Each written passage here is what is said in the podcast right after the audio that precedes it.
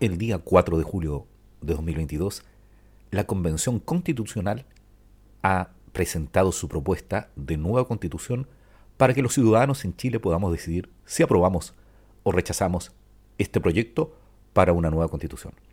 En este podcast te daremos a conocer todo el articulado de la propuesta de nueva constitución en Chile. Soy Edgardo Lovera, comencemos.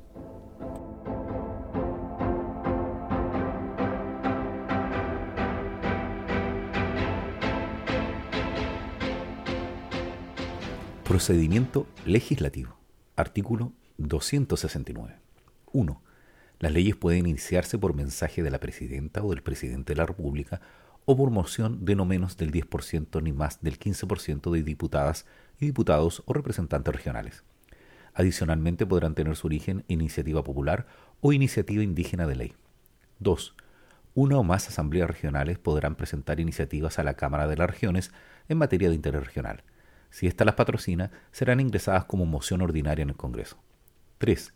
Todos los proyectos de ley, cualquiera sea la forma de su iniciativa, comenzarán su tramitación en el Congreso de Diputadas y Diputados. 4. Todo proyecto puede ser objeto de adiciones o correcciones en los trámites que corresponda, tanto en el Congreso de Diputadas y Diputados como en la Cámara de las Regiones, si ésta interviene conforme con lo establecido en esta Constitución. En ningún caso se admitirá las que no tengan relación directa con las ideas matrices o fundamentos del proyecto. Artículo 270. 1. Las leyes deberán ser aprobadas, modificadas o derogadas por la mayoría de los miembros presentes en el Congreso de Diputadas y Diputados al momento de su votación. 2. En caso de tratarse de una ley de acuerdo regional, la presidencia del Congreso enviará el proyecto aprobado a la Cámara de las Regiones para continuar con su tramitación. 3. Terminada la tramitación del proyecto en el Congreso de Diputadas y Diputados, será despachado a la Presidenta o al Presidente de la República para efecto de su promulgación o devolución. Artículo 271.